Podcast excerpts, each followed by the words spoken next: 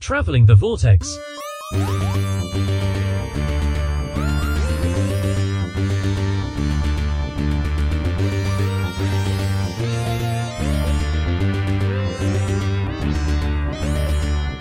We've joined Doom as she searches for the Doctor and arrives in episode 560, which is originally from the future, but got bored because everything's already happened. I'm Keith. I'm Sean. I'm Glenn. How is everybody this week? It's been a while. I'm bored. Everything's already happened. Everything's already happened. Did you guys do or watch anything? I watched a whole bunch of stuff in the last two weeks. I watched a lot of stuff for me. For you?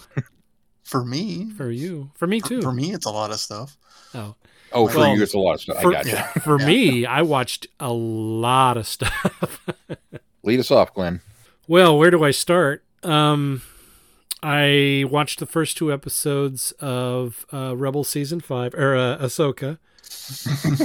um, Only, only the first two. You're so far behind.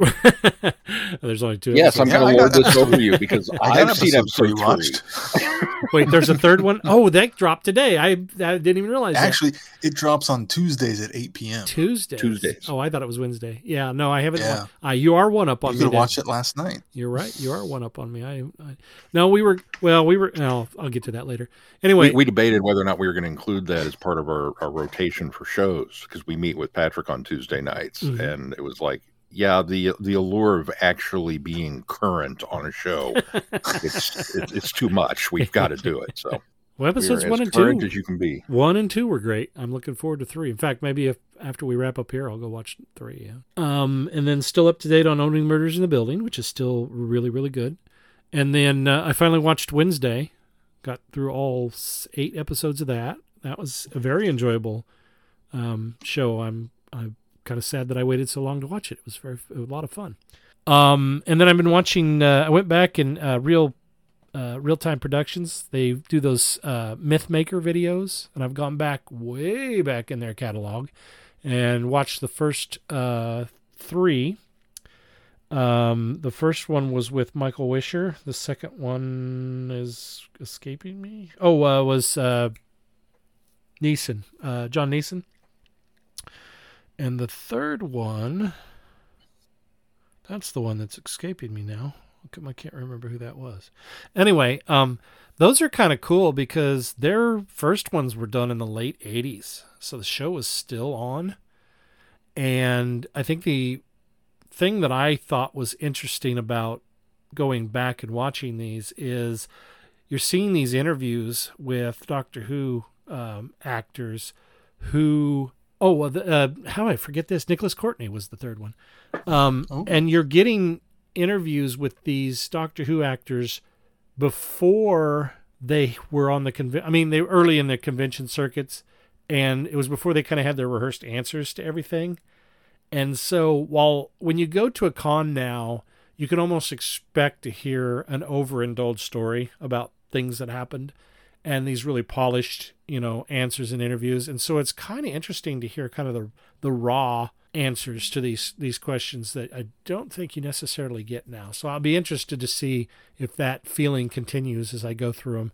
And of course, I think the the further in the series I get, obviously the the closer to modern times it'll be and so it, it may not feel as raw and unpolished but i'm really enjoying those those are they're very good um i got some movies in i watched maverick finally which that movie has no business being as good as it is and oh, Top Gun Maverick. yeah I thought i'm sorry top uh, gun sorry top gun maverick I thought yeah you meant the Western. no no top gun maverick I mean, yeah, I, I like a poker movie as much as the next guy, but uh, yeah, top gun maverick which which one? Okay, yeah, Top Gun. It's great, isn't it? Yeah, Yeah. really, really good. I that like I say, that movie has no business being as good as it is, especially for a, a sequel that's you know thirty years later. Um, and then we went to, on National Cinema Day and saw Barbie. Yay! What'd Um, you think? It was fine. I really liked the message, but I didn't really enjoy the movie. I liked what they were doing with it. I think all of the performances were like spot on. It's just the story was kind of meh. And then um, I finished Myth Conceptions, the book that series that I've been reading in the Myth Adventures. So this is the second book, and I finished it, and it was equally as good as the first book. So I'm looking forward to continuing that series as well. And I think that is it. Keith, what did you do? I watched Zack Snyder's Justice League. Oh, you haven't watched it yet? Oh, I hadn't watched it yet. I just hadn't really had the time or inclination to, but you know, with Flash coming or Flash being out, I kind of wanted to go back and revisit that, but didn't want to watch the crappy theatrical version. So I thought, well, I might as well give this a shot, and it was a lot better than I expected it to be. It um A lot more of it. yeah, there is definitely a lot more of it. But I don't think it's necessarily to its detriment. I mean, there's a lot of this stuff that should have been established and done before the Justice League movie. Mhm. Um, but that isn't necessarily the movie's fault. That's more of the cinematic universe of which it exists in. Yeah. So it, I don't know. It. I expected to go into it and be a bored because it was so long, and be not overly impressed by it. And I have to say, it was actually kind of good. it's not one I'll go back and rewatch a lot, and the epilogue was a little too long, but splitting it up over three nights was a pretty decent way to watch it too. Mm-hmm. We so enjoyed it it. wasn't five as feel as long. Uh, so I then I did that so I could also watch Flash, The Flash, which I did, and I kind of liked it. There's I, I know Glenn, you had said it was the best bad movie you've ever seen, Mhm. but other than some of the CGI, you know the the Speed Force CGI is really the only bad CGI in the film. And the rest of it, I think it's a fairly solid story with some very interesting ideas in it. Um, there's some character decisions that I don't necessarily agree with. Um, one of which being the other Barry Allen, hmm but they also kind of justify it for me in the fact that he's 18. So yeah, he's not mature. He's not gone through any of the stuff the other Barry Allen has gone through, and so he is immature and he is fresh at, a freshman in college. So it's kind of not necessarily you know outside the realm of possibility of that's how he would behave and act in sort of these sort of situations, especially when we've already seen how the other Barry Allen is in similar situations. Yeah, so I- it, that was my one of my problems though as well was the characterization and i think you're being too forgiving i think you're I could be. i think you're trying to find justification for it but i think that he was a little too immature even for 18 He also it wasn't there also wasn't as much of it as I thought there was going to be, mm-hmm. yeah or as true. much as the immaturity as it's necessarily been commented on and portrayed upon. And maybe because I knew about the immaturity going into it, I was able to kind of look past it a little bit more. no I, i'll give you that it's not as bad as as people have made it out to be or as even as much So I I actually kind of liked it. So that's two things I went in, and maybe my expectations on both of these things were low enough that it exceeded them. So I'm like, oh, okay, yeah, pretty good. It's neither one are ones I'm going to rush out to watch again anytime Mhm. soon, but there was a decent amount. If Liam really got into you know d- the DC superheroes and wanted to sit down and watch everything, I would be more than happy to sit down and rewatch The Flash with him. We also finished Good Omens 2. mm, i still have not finished that yet We have we have two episodes left. i think we have two more as well So the final two episodes are pretty good, and the first couple of episodes are pretty good. The middle, it really starts to sag for me mm-hmm. and feels like they kind of are treading water a little too much to try to capitalize on the success of the chemistry and the backstory of the two care of Crowley and Aziraphale. But other than that, I thought it was it was good. I don't like how they necessarily ended it, but I know they're kind of ending it in a way to set up another season. Mhm. So I'm willing to give them a little pass on that too, just because uh, only if we get another season. yeah If we don't get another season, then I'm going to be very disappointed with season two and probably never go back to it. How about two seasons in a movie That would be fine too, some so long as we get uh, some sort of better Closure. resolution, Mhm. because there is a kind of closure to the end of the season. It's not left on a cliffhanger; it's left with some sort of closure. What about two seasons in a book? Because No. Neil Gaiman has said if they do not give them season three, Oh, it will be written as a book. Mhm. okay, that would be fine too. So long as there is I'd be is all right with that a resolution to the the story he has set up, the new story he has set up. I tell you, episodes three and four, uh, we, we kind of commented on. It felt like we were getting so much backstory Mhm. that um, the the kind of current plot thread of what was going on ha- had been dropped almost, so that we could get these very long, extended backstory segments. And so, Yeah. yeah, I can understand that maybe it drags a little bit, but I I also at the same time 100% disagree because episode four had David Tennant in that hat. That and I have great. decided that's my new thing That is looked David Tennant in a hat. That hat in particular. cool. So I, I'm I'm okay with whatever happened because he wore the hat. Mhm. He looked good in a hat. Well, and, and the long backstories were nice and very interesting, but it just I wish they had contributed more to the overall story. Mm. Well, like and- it was a distraction to stretch things out a little bit. Mark Mark is doing his whole ministry of silly walks on his own. Like everybody else was kind of sort of on the same page, and he's over here. it's like, dude, you are not in the Michael Jackson thriller video. What are you doing? but I guess when you're Mark Gatiss and you're friends with Neil Gaiman, you can you can you can do stuff like that. Mhm. hmm My other thing is a two minute review. So before we get to that, what did you do, Sean? Uh, well, we also took advantage of National Cinema Day and went and saw Gran Turismo, which is very good. I was honestly a little surprised by how much I liked it um, for a quote unquote video game movie. For a uh, two and a half hour PlayStation ad. yeah. Um, to be fair, I have played Gran Turismo, and it, it's it's not a game; it is a racing simulator. uh, and it just really kind of drives home the point of why I don't play racing games or simulators Right. because I, I can't I can't drive. Um, but Yeah, you can't drive in real life, let alone a game. Yeah, I, maybe if I practiced more, I'd be better. I need to load up the game so I can go get out of the driveway. Um, yeah, no, it was good. And we also we took advantage since Cinema Day was all seats, all theaters, four bucks. We went and saw it in the MX4 D whatever interactive Rumble Rama sheet uh, seat shaking thing The 4D And- Max. yeah that whatever that is and i can say that um this is a great movie for that experience Mm. So if you, you, See that. you're, you're looking to try it out the racing and the you know the rumble of the motors and all of the okay that was all very very cool um i'm glad i only paid four dollars Mm. for the experience because it, it, it's a gimmick and Yeah. I would not shell out. I, and I hadn't as of yet.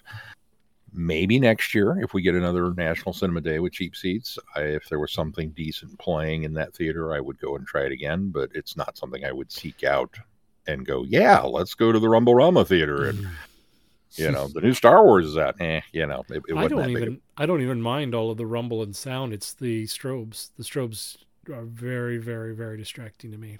Yeah, there weren't too many of them in ours, but they did go off. It was like, I don't know, and it, I, I don't know, they weren't timed quite right. Mm. The rumbling and everything was great, but the strobes always seemed to be a little off, so maybe Mm. that was part of it Yeah, too. maybe.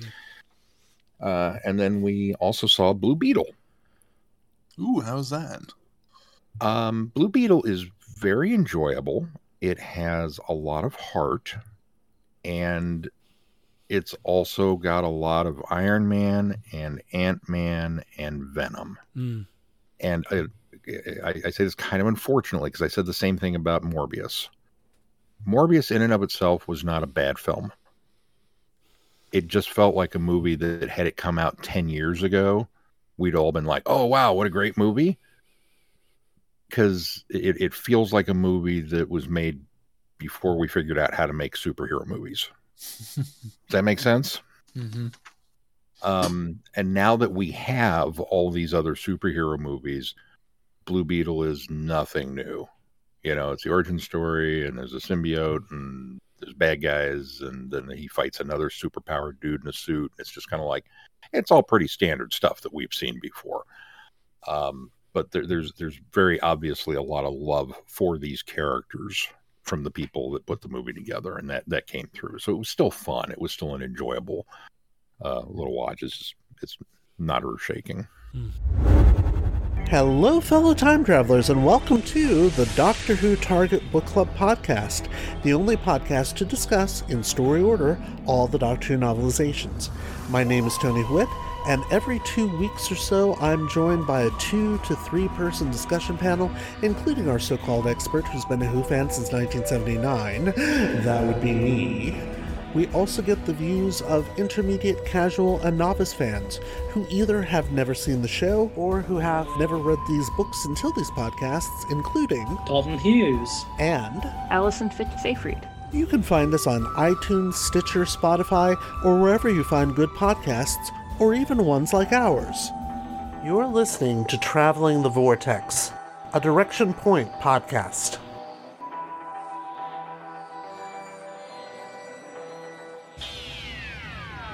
You are invited on an adventure across all of time and space. In a completely random order. It's the Police Box in the Junkyard podcast. Jump in the TARDIS with your hosts Eric Gulbranson. Asad Kheshki. and Matthew Kressel. explore Doctor Who TV stories, audio adventures, and books, both novels and non-fiction. The Police Box in the Junkyard podcast. It's the entire Whoniverse. On Shuffle. The Police Box in the Junkyard podcast is a member of the Direction Point Network and is available about once a month wherever you find your podcasts. You are listening to Traveling the Vortex.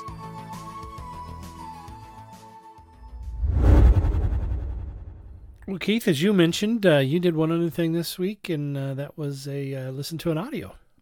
Yeah, I listened to the Ninth Doctor box set Travel in Hope. And this is going to be my something new two minute review. So, this is a box set composed of three stories. The first one below there is a very cool, um, kind of horror esque story of this woman on a space station, a relay station. Um, T Mat has been bought out by this company, and she's alone on this relay station for this Transmat company. And the doctor's trying to communicate with her, and things get kind of wonky, and she sees things that she doesn't think are there, and they're visions of the future. And it's just really atmospheric and really clever, clever story that I, I thoroughly enjoyed. Uh, the second story was a one called "The Butler Did It," where the doctor lands in a space spaceship repair port and has to solve a murder Mm. or an attempted murder, and it's very fun, very cheeky. A lot he makes lots of references to Murder She Wrote throughout the whole thing, and it's just a very very fun story. The final one is Run, which is probably the best one out of these three, even though it is a political story. It is the early career of Alpha Centauri. She goes off, they go off to join to be a senator in the Galactic Federation, and it's their first for- foray into to politics, and they get swept in in this intrigue, and it's really a story about how democracy can easily die, and what it takes to try to instill hope and help it survive throughout uh, those who would try to take it down. It's a really good story. It's a great um, political thriller with Alpha Centauri as kind of the head person and the Doctor as his. And that is my something new two minute review. Sounds intriguing. Yeah, sounds like a good story. Yeah, the the whole box set is really well done, and you know it's more Ninth Doctor. It's kind of nice in the fact of this box set. You don't have to. You could jump into any of them. They don't connect. They're just all standalone stories, but they all kind of have a theme of hope running throughout them.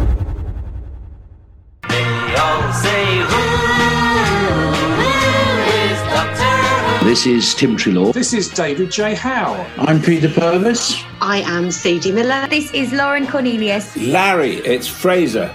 For all things in the Doctor Who collecting world and beyond, the Doctor Who Collectors Podcast. I'm Larry Van Mersbergen, your host, and I've been collecting for 42 years. You're listening to Traveling the Vortex on the Direction Point Podcast Network. We are going on a journey, a very long journey, through the world of the Target novelizations in publication order. Every week, we are looking at a new book, talking about Terrance Dicks, Malcolm Hulke, and all our Doctor Who novelization friends. Whatever you do, keep turning the pages. This is Jason Miller of the Doctor Who Literature Podcast, a member of the Direction Point Podcast Network, and you are listening to Traveling the Vortex, a Direction Point podcast.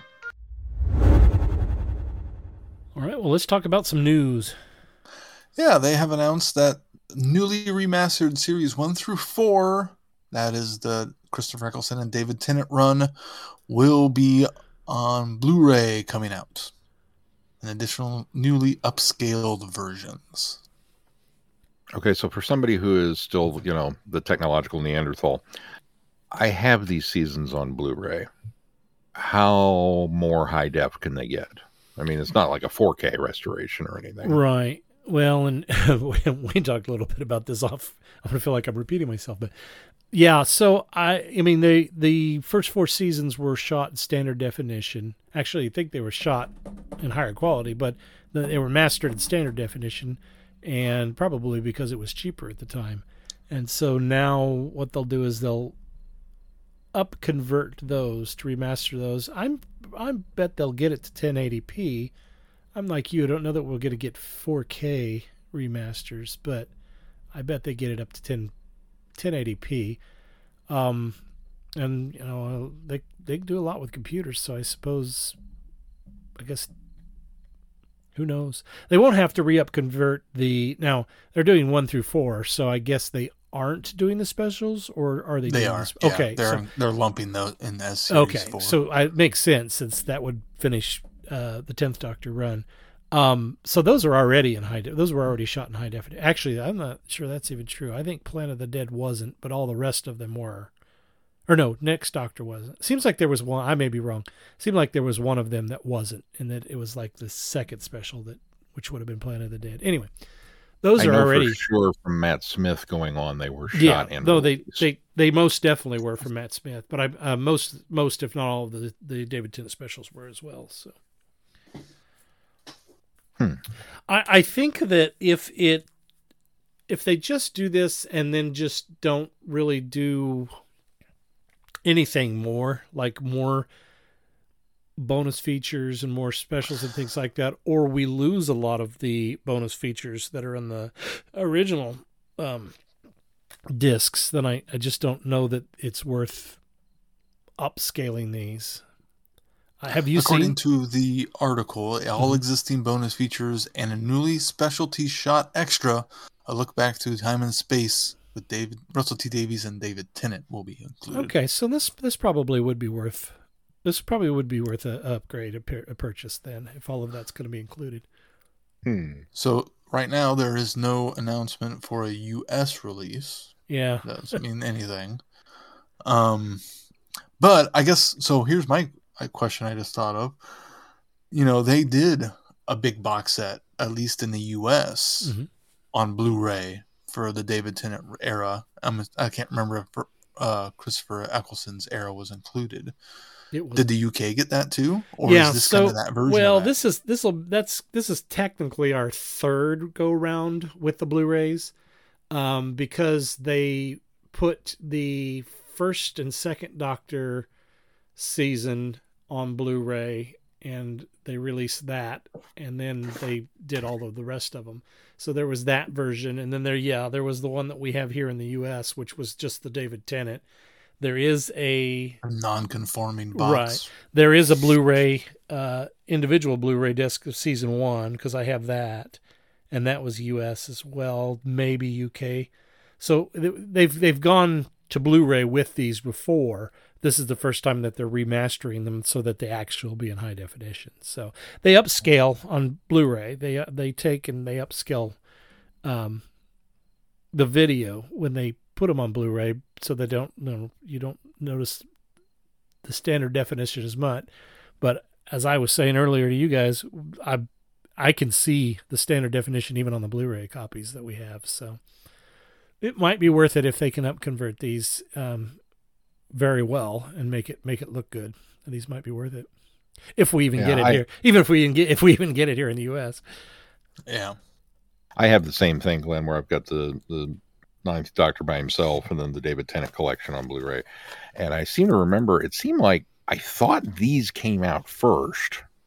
Maybe I was just really far behind in picking them up, but then uh, I saw that there was a full.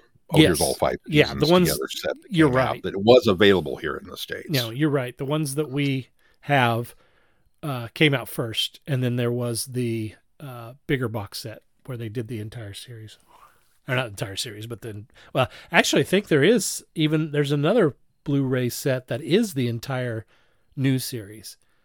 So this is probably the fifth time we have Blu. They're, they're really getting their money out of these Blu-rays, aren't they?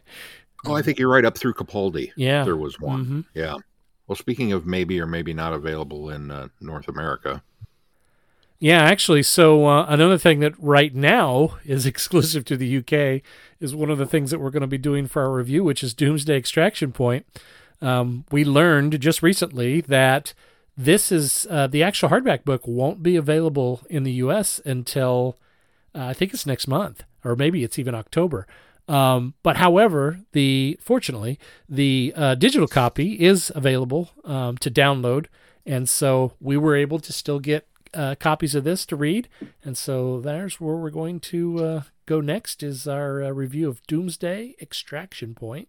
And then uh, a little bit later, we will talk about Doom's Day Part 2, or AKA Wrong Place at the Right Time, which is the Doctor Who Lost in Time mobile game ep- or uh, special event. Keith, you want to give us a synopsis for Doom's Day Extraction Point? Yes. The finest time traveling assassin in the cosmos is running scared. Doom's own death is coming for her in a matter of hours, and the only person in the universe who might just be able to save her is the doctor, so long as it's the right doctor. But as soon as Doom searches for aid, the hits keep coming in. Kill a Krabby Crawl in his replica world. Assassinate a ghost on Satellite 5. Eliminate a living asteroid. Doom finds her talents and patience stretched to a breaking point. But these apparently random jobs are linked in a way Doom could never imagine. And when not one, but two different doctors get involved on the trail of an old enemy, the ensuing fireworks might just end the lives of billions. Can Doom solve the mystery before her allotted hours are up? It's not only a planet she must save from destruction, but herself. I'm going to give it a bump, bump. I'm going to give it a bump, bump, bump as well. I I really enjoyed the book. Um, it's not a masterpiece in writing by any stretch of the imagination, but it's a really fun story, and it does a really good job of weaving through three different hours, which seemingly three different stories that really do end up um, weaving back into each other. And I like how the first story moves into the second story and makes callbacks to the story before, but doesn't really connect as much as you think it would until you get to the third story, which then starts to really call back and really you start to th- see the connections. And then the fourth story kind of bringing all together at the end, I thought was really, really well done. Yeah, I would agree. The way the the author was able to set up these unique individual stories or hits, and then make them cross into each other and Chris, and then merge together at the end. I thought was a very well, very well thought out and very well executed bit of storytelling. The first story, I concur. I the first I story, say I've been. Jinx, show me a coke. oh, go ahead. Um, I was I was just gonna say I concur with. I, I think I've been kind of vocal that one of my complaints about the whole Doom's Day arc is we're just jumping from time slot to time slot to time slot, and we have an hour to solve a problem, and then oh the doctor's not there or it's the wrong one, and we jump out and we do it again, and it it, it I was worried that we were going to just get 24 hours of this, uh, and then there wouldn't be a payoff for it that we get to the final episode and they would, you know, finish the story, but not necessarily make all the other jumps worth it. This book, I, I feel like, is kind of in a microcosm of what I'm hoping for from the larger event. Mm-hmm. That there are going to be these little ties that we can't see now because we've only gotten, you know, the first half of the story.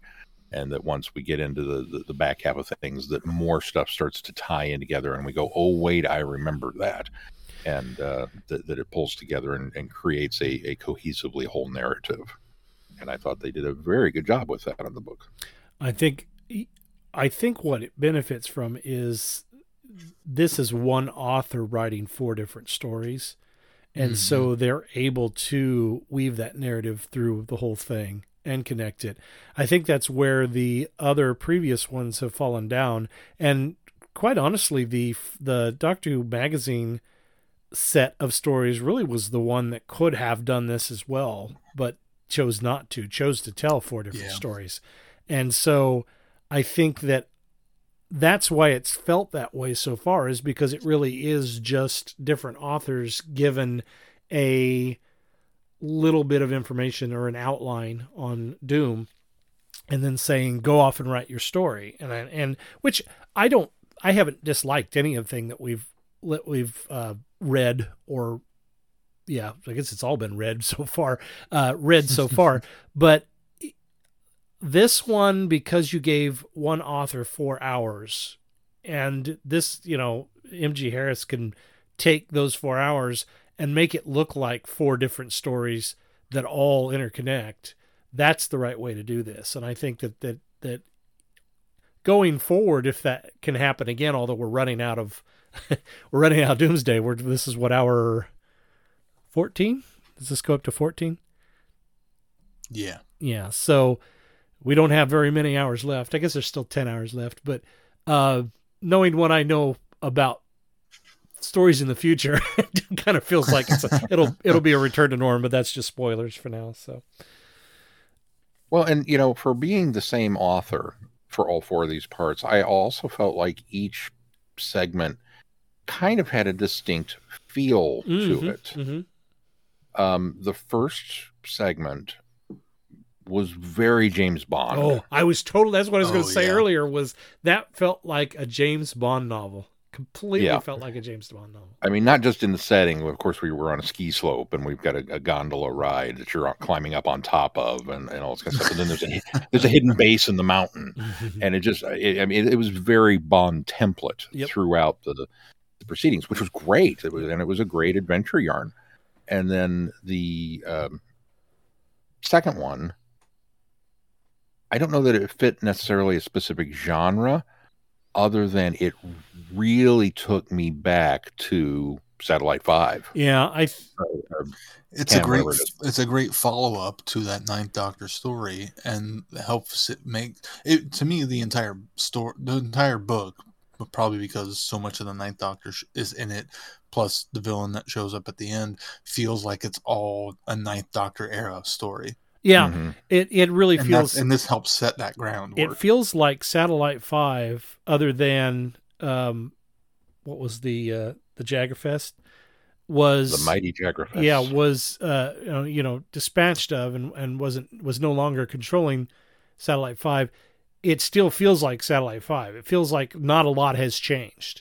And mm-hmm. I think that's what makes it feel a lot like that episode in, in a good way.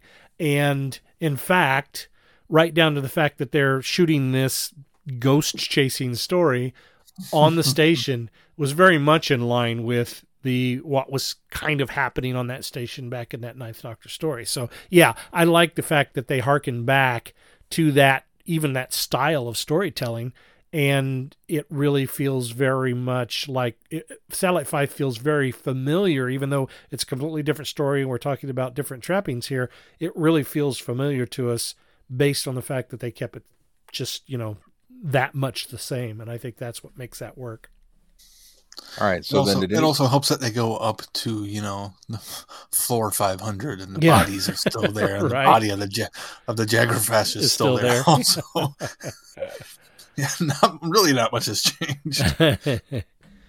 Did anybody else get the? I guess I can. I, let me rephrase it this way: What were your guys' thoughts on segment three? Did it bring up and evoke any specific memory or uh, or feeling for you? That's the one on the uh, asteroid, right? Mm-hmm. Um, I don't. I don't know that it did. It of the of the three or of the four stories, that one to me felt the most Doctor Who, most Doctor. Mhm. And so, I, but I don't know that I could pinpoint a specific episode, but it really felt like a traditional Doctor Who story. And so I think that's why that's that's what that invoked to me. Keith? Uh, I don't. I don't know if it really invoked anything specifically. I it- very, It obviously did for you. I I very much got a fourth Doctor vibe. Mm, yeah, yeah. Yeah, I could see So that. that we, we we had so many fourth Doctor stories that were kind of loosely Hammer horror films, or uh, uh, the the one in particular that I thought of was Underworld with Mm, coma yeah, absolutely. Yeah. Mhm. no, you're absolutely but- right. Yeah. It, it it just kind of had that foreboding sense of we are stuck somewhere, Mhm. and you even the invisible enemy, just lots Mhm. of cramped corridor running, Very and, then- then there was a claustrophobic. spaceship, and yeah, and and uh, bugs. Yeah. Okay, yeah, that's a Tom Baker story there. Hive bugs at that. yeah. Hive robot, Robot bugs. bugs. yeah, yeah. I can't put my finger on four though. Yeah, no, four I think feels four for me feels the most wide open. It doesn't feel like it's it's anything at all. In fact, it feels like its own story. I I wouldn't I would struggle to compare it to to anything because it felt it felt Maybe because it's the culmination. well, it may be. it is. of bringing Yeah, everything together. there's so much, but but it also it stands aside as well because I suppose maybe if I were to liken it to anything, it would be the feel of. Oh, it, no, it's not coming to mind now. There's another story that maybe it'll come to me later. It it feels so different from anything, and it feels so different from the first three stories, even though it does finally tie everything together and wrap everything up very nicely. Um, it feels the most different. So it because it doesn't feel like because it didn't invoke an idea of a a previous story or previous you know idea. I think it felt the most different to me, which I think was good because it steps away and does its own thing, and it kind of it doesn't rely on having any sort of atmosphere or mood that you're familiar with. So it works really well on its own. Yeah, and to be clear, I'm I I, I mean this um, to be complimentary when I'm saying it reminded me of this. It's not Mhm. that they stole No. an idea or anything. It's No. it's just that the, the the vibe of the story was fun because it felt to me like it was harkening back and, and paying homage to or whatever. And yeah, it's If- it's odd that the fourth part doesn't, considering that we return to locations that we've already been to, and so much of the other parts are present, Mm-hmm. and yet it's its own thing Mm-hmm. for the climax, which is, uh, I think, very much a, a hallmark of good writing. Yeah. Yeah, I would say if anything, the final part would harken me back more towards World War Three, just because of the Slitheen aspect of it, probably more than anything else. Yeah, I suppose that's true. I you know what's what's amazing about this is you know how much I despise the Slitheen. But I didn't have a problem with them here. And I think because part of it is because you already get past the ridiculousness of the characters or the species. You don't have to see them. well that too but you get past the ridiculousness of the the way that works and so in this one because you're already past that everything is very much in the mo of the the the family. And so it works well. And and so i i didn't have a problem with it them in this one. Um i would have rather it been another monster. But i also like the fact that the when the author's very descriptive and and doom even is very descriptive about the the baby face and the how the kind of how it wobbles when it walks. And it points those things out which are those things that in the episode were to me a detriment to it but in this it's like we're not taking them so serious we're going to actually point these things out as we use them as our as our villain and so it works in that way because they didn't they didn't you know dance around the fact that it's it's a stupid villain, it's a stupid species, but they they they just went full forward with it. And so I appreciated that and respected the fact that they did that. The other great thing they do is, in order, even though it's on the cover, in order to keep them a secret, they came up with the idea that oh well they fixed the gas problem hmm where they aren't as flatulent and gassy In fact, as they have been in the past. Only one instance do we have Right. it, and The they one- even go so far to explain how this is why the way this is the way it is, and it's such a clever way to kind of because I forgot the Slitheen was on the cover by the time they actually showed up, so I was kind of like, "Whoa, that's kind of cool." Uh, even yeah, it felt there's like a huge reveal, even though it was it was telegraphed. You know, even Mhm. though you got Oh, that little yeah. bit, and I and that's when I began to. Well, I, we had the the next episode where it was you know the law firm of Celine, Celine, Celine is like, okay, yeah, so we're totally going there. right. But yet, when the reveal happens, it still feels like a big reveal. And the beauty of it is, as you said, Glenn, that we're not taking him seriously. We're pointing out all of the flaws in the design of the monster.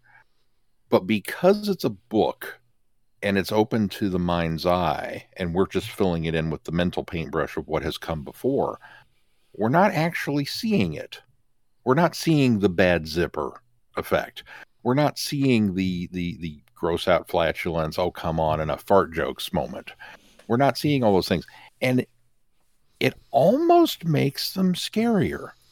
Like I, I don't get me wrong, they're still laughable You as don't villains. see the bad CGI of them running. Yeah, but it, it, it kind of the, the, the paintbrush of your mind is so much better that it, it does kind of make them a more effective villain this way. I, I would agree with the effective villain. I wouldn't say scarier, but I think maybe they, it does make them more menacing. Menacing. There you go. Good Yeah. word. Yeah, I was, I was, I, I'll be honest. When I got to that moment, I had a chuckle because I thought, "Oh, this just took a left turn into Glenn's gonna hate it, Bill." I can, No, I, I was- can see the diatribe. Coming. I was I was prepared for it because, as you said, he, they were on the cover, so I knew they were going to show up eventually. So I had I had already made my my uh, I had already you know wor- not worried about that, and then Made your peace with it. yeah, exactly, made my peace with it, and then they were so effective. Their use was so effective in this one, even even better than the blathering I thought that they did in uh, the Sarah Jane Adventures. I thought, which I thought they was a step better than the Slitheen uh, in that story. Although I think it works in Sarah Jane, maybe because it feels a little more like a kids series rather than Doctor Who. But that's neither here nor there. I think they were very effective in this. Um, and the second Doctor shows up, which is great. Although, although I Uh, wish we could have done of this. I wish we could have done this just a week or two earlier, because then we would have done this before the second Doctor Adventures James Robert McCrimmon, so that Jamie hadn't showed up yet. So this would have been that would have fit in there between World Games and this. So unfortunately, I just think it's didn't work out that So way. But it is still funny ser- and- it is still yeah, so serendipitous that we've been doing all this season six B stuff and just happened to re- review a story that the second Doctor shows up in, and he's working for the CIA. Now, correct me if I'm wrong. When we listened to Robert McCrimmon and they did that whole backstory of adventures that we weren't privy to, didn't they throw a Slitheen reference in there? Not that I Mm, remember. don't Am I recall- making that up? Mm, I don't recall them. I don't recall that. They might have, but I don't Okay. recall that. But Jamie I'm wouldn't have been Jamie wouldn't have been present for that though. The one the one that they definitely do call back to uh we still haven't done yet either. So the annihilation. Yeah, that's true. But yeah, so no, I don't I don't recall that. But maybe. Although it does seem like we've had the Sle- Slitheen name dropped recently, but I can't remember where it was. Yeah, that's what I was thinking, but I'm getting old, so it's all uh, it all goes it's, it's all a muddle. Yeah, it all goes in and just becomes mush and Yeah, it's it's it used to be several courses, now it's just stew.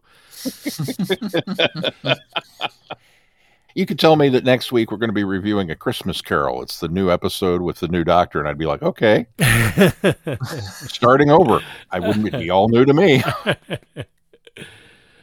um well, back to this though. Um yeah, I just uh, thoroughly enjoyed and and to me so far, I've again, I've enjoyed the Doom stuff and up until now I think the Missy comics were the best Doom stories so far, but this certainly now takes the top spot for me as far as as the uh, transmedia stories go. This one right now is is my favorite, and I think This one here here's the other thing that I've had is I never really kind of felt like the other stories and, and most of them because they're truncated have really given me a taste of who Doom is as an assassin. And I think this one gives enough character building that it makes the Doom that we see earlier on make more sense, if that makes any if that makes any sense. Mm-hmm. Um, because this really kind of cements that yeah, she is very good at her job. She maybe is the be- you know the best assassin in the universe. I still don't know if that's true, but I it, she certainly earns her reputation in this book.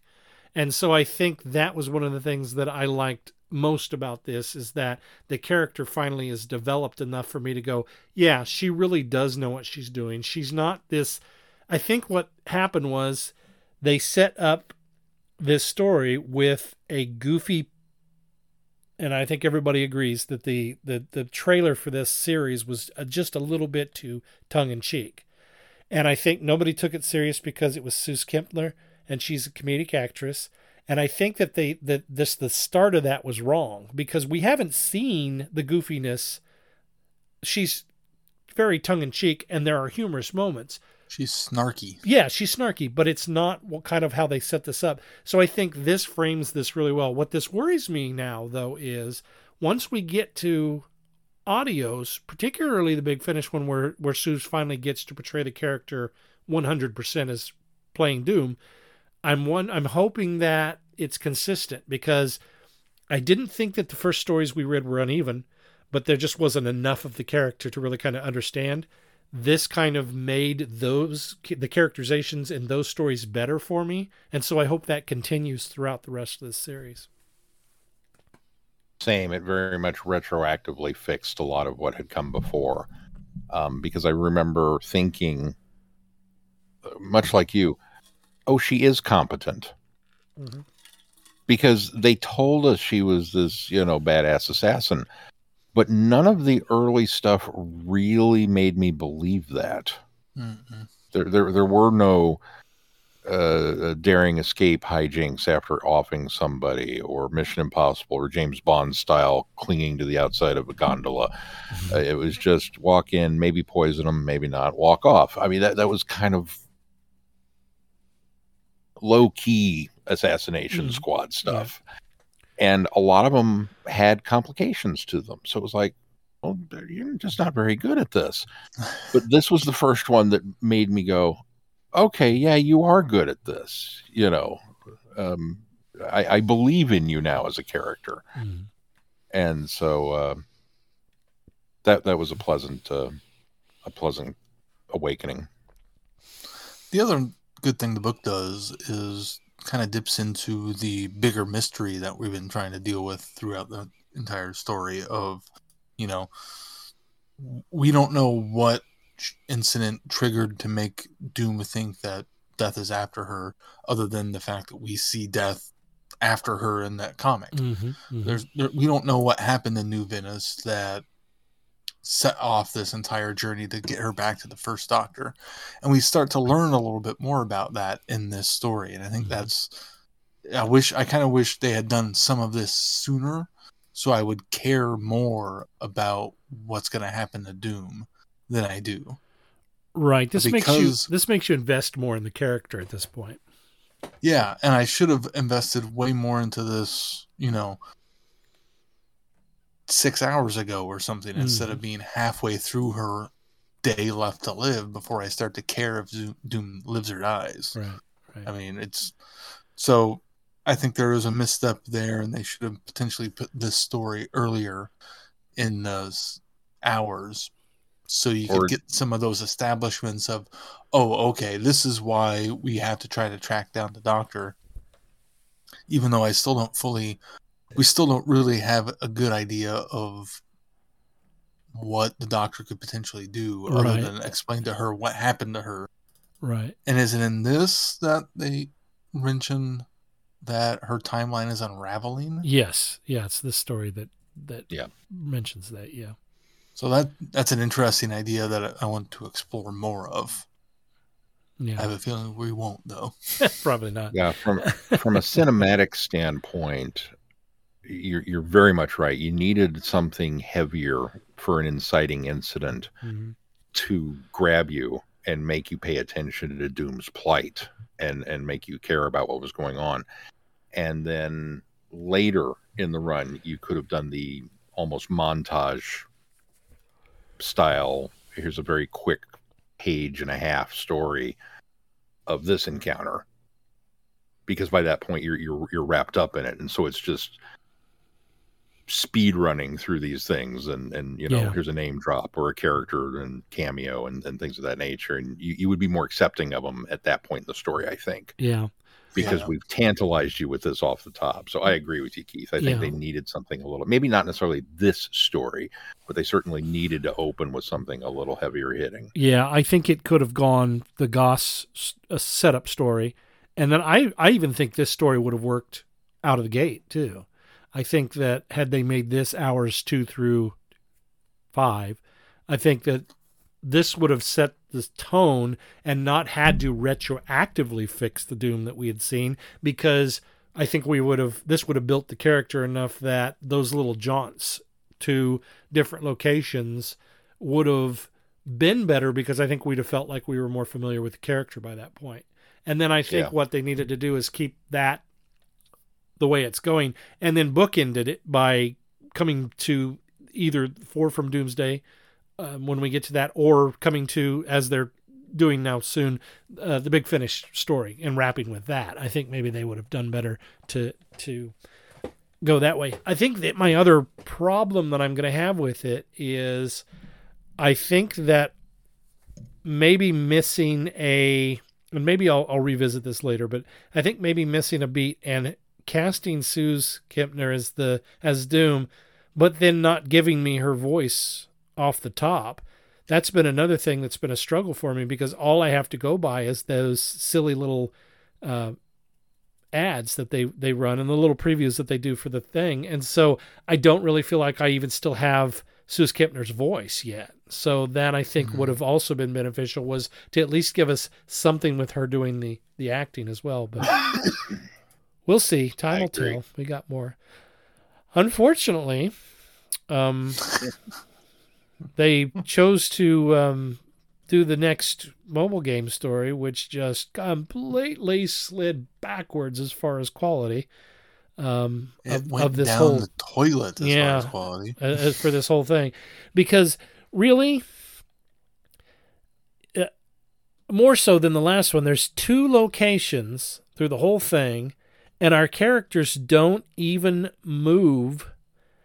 It i'm so disappointed. It's almost like east end games did these as an afterthought.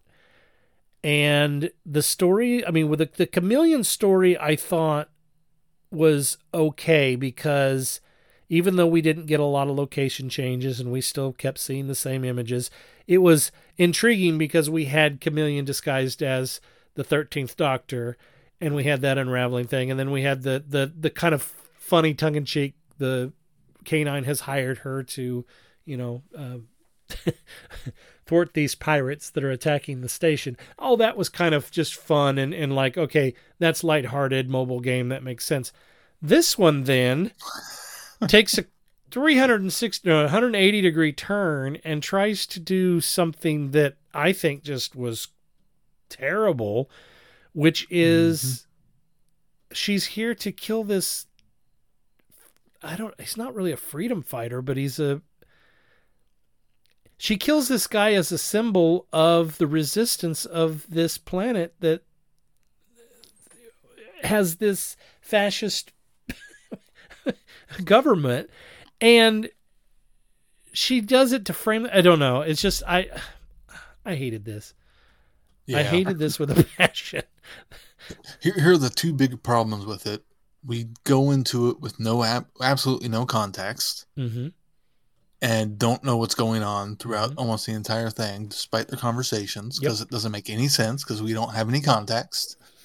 And then, even at the very end of it, she goes, "Well, that was a waste of my time. yeah right which it tells was a waste of mine exactly too." which is which if you're telling your your viewer or, or reader or whatever that the the the, the uh, protagonist has wasted their time, then it's just like telegraphing to you that you wasted your time reading this. I just It- I, It- we have no it's odd invest. that We came off of the highest of the high Right, that's true. so far with this, with this saga, It's a lot further. and to fall. immediately went into the lowest of the lows Yeah. with Yeah. this saga. I mean, I think had we had a familiar character even that she was interacting with, I might have had a little more investment in it, but I don't know this Martin. I don't know his family. I mean, I'm sorry that that you know his family's going to die and he's going to end up being an unwitting martyr for a cause.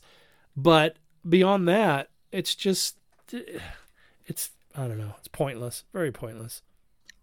And you know, so far, every story has tried to at least somehow connect to the Doctor in some way. And while I could see that being a challenge or repetitive, I do think it's kind of necessary considering the Mhm. story that they're trying to tell, and the fact that this doesn't at all Right. is to its detriment. It's not a refreshing change of pace because, you know, oh, well, we don't have to have the weight of the overall story going on. No, we kind of need that weight to get me through the story. hmm And to not have that is a huge misstep. I think this could have even been maybe even more of a, a lighthearted breather between the the bigger picture. If it was lighthearted. yeah, exactly. That's that's what I was saying. Had they had they chosen a different route or a different story, and just I mean it it already invokes sort of a cartoony feel. Even the even the episodes that are running along in the in the game itself don't take themselves too seriously, if if that makes any sense. They're done very kind of lighthearted, and that's helped by the fact that, or aided by the fact, I suppose, that the imagery of this is, is very cartoonish. And so, and I'm not saying that it's silly or funny or they're they're not they're not taking themselves seriously, but they're not taking themselves too seriously with the stories they've been telling. And so I think it works. But this one just gets so deep that I think they should have just stayed with that kind of upbeat, fun, take a break from, you know, the book before you lead into the audio, the four-part audio that we're going to uh, review next week. And so I think that could have been a nice little, you know, just a, a, a breather, but it just, they tried to do something that doesn't work. Well, and you know, he, she's looking for what appears to be the first doctor. I Mhm. mean, the book makes it pretty clear that's the case.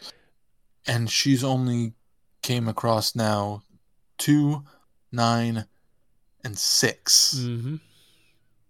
And then Chameleon pretending to be the doctor, Right. and Miss, Missy pretending to be the doctor. I wouldn't want another story where there's someone pretending to be the doctor, but at least you could at least have her meet another doctor in the wrong order and be frustrated by that aspect and try and tease something else to come forward, not just this pointless story that depressed me. Mm-hmm.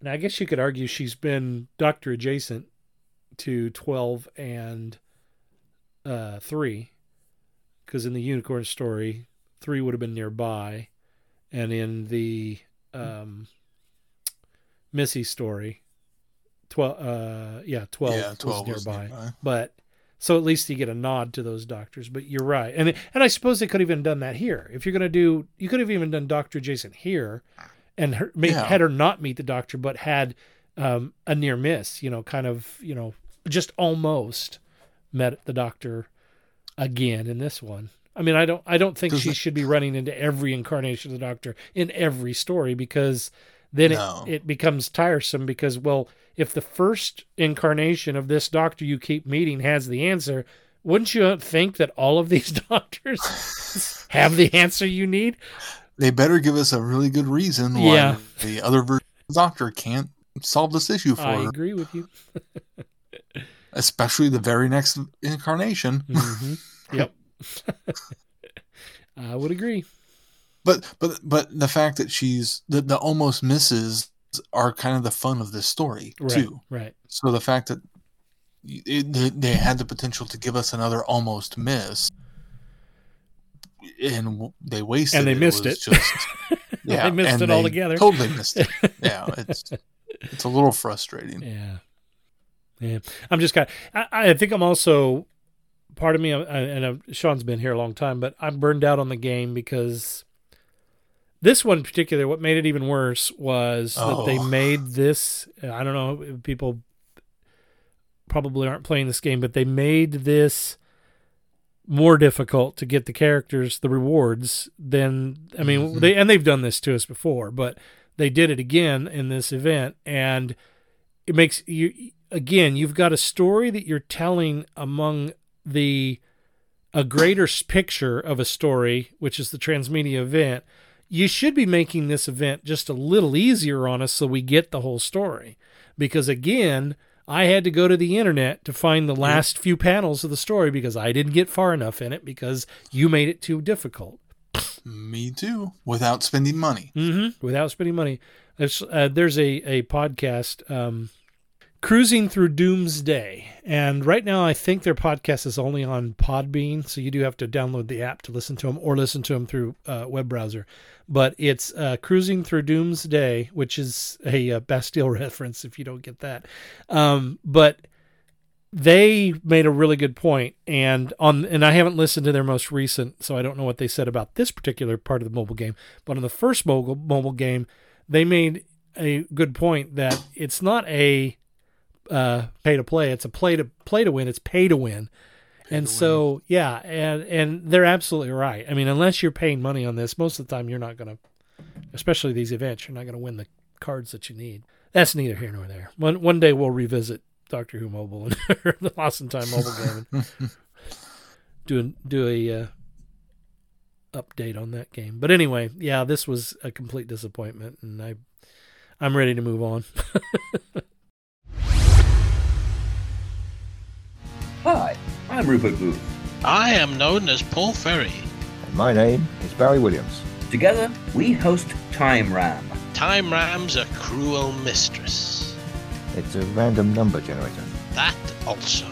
We roll a number from 1 to 13, and that's our doctor. Then 1 to 300 for the story, and then we ram them together. Even if it doesn't make sense. Cruel, I tell you. Time Ram, putting the wrong doctors in the wrong stories, so you don't have to. You're listening to Traveling the Vortex. what do we got coming up on the schedule, Sean?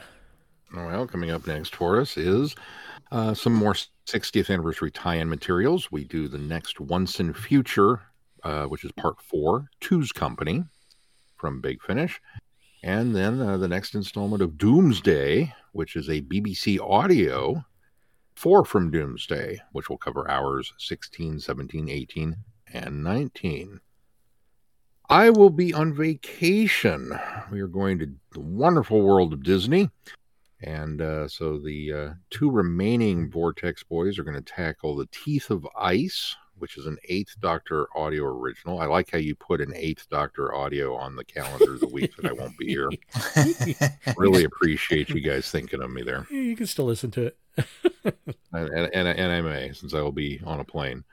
uh, and then uh, we're going to do uh, The Annihilators as part of our season 6B uh, which is a BBC audio from the, or no, I'm sorry, it's a Big Finish uh, Mhm. audio, uh, the Third Doctor Adventures box set 9 Mhm. So all of that is uh, coming up, and of course, as always, a note that the schedule is subject to change. If we get word that uh, you know Doctor Who comes on tomorrow, well, we're gonna we're gonna adjust to uh, reprioritize a few things. It'll it'll probably drop the week you're in uh, Walt Disney World. I can't wait. Let me tell you. well, and it's on Disney now, so I'm pretty right. sure that's available in all the hotel rooms. Oh, I'm sure it is. I'm sure it is.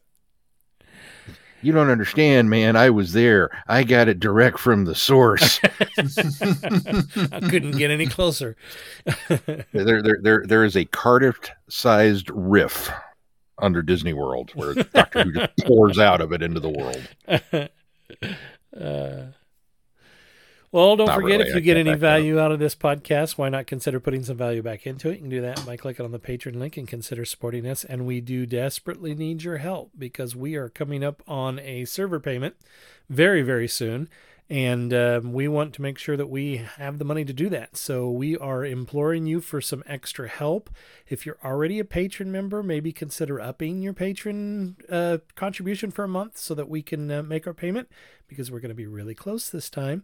And, uh, you know, and if you're listening to this and you're not a patron subscriber, if you want to pop in there, give us, you know, just a little bit of money, help us out.